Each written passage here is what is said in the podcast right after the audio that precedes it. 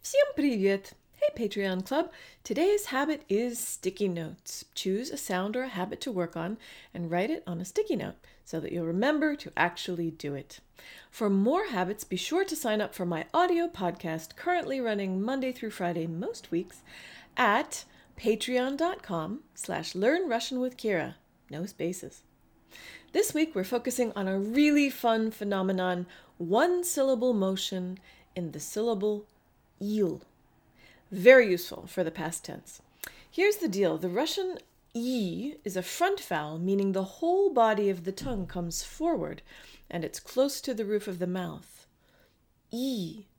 But the hard L is pronounced with the tongue in a different position, similar to the L in the word all, as native speakers of English from the US say it. This means that during the syllable il, the tongue shifts from way high and forward to way back. Il. Il. You'll hear this movement in the E vowel as your tongue moves towards the L. Il. Il. I'm slowing it down so you can hear it, but it is actually present in fast native Russian speech too.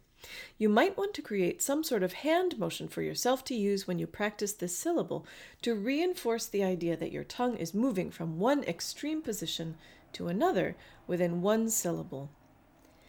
Eel. Eel. Let's try some words. Here we go. Dru, tang, lips. Бил. Пил. Явил Купил, наступил, ловил, ездил, съездил, крокодил, Кирилл. Now for sentence number one for beginners. It's an emphatic way of saying no. Да нет. Да нет. Finally, sentence number two. May I invite Natasha as well? Можно я еще и Наташу приглашу? При... Приглашу. И Наташу приглашу.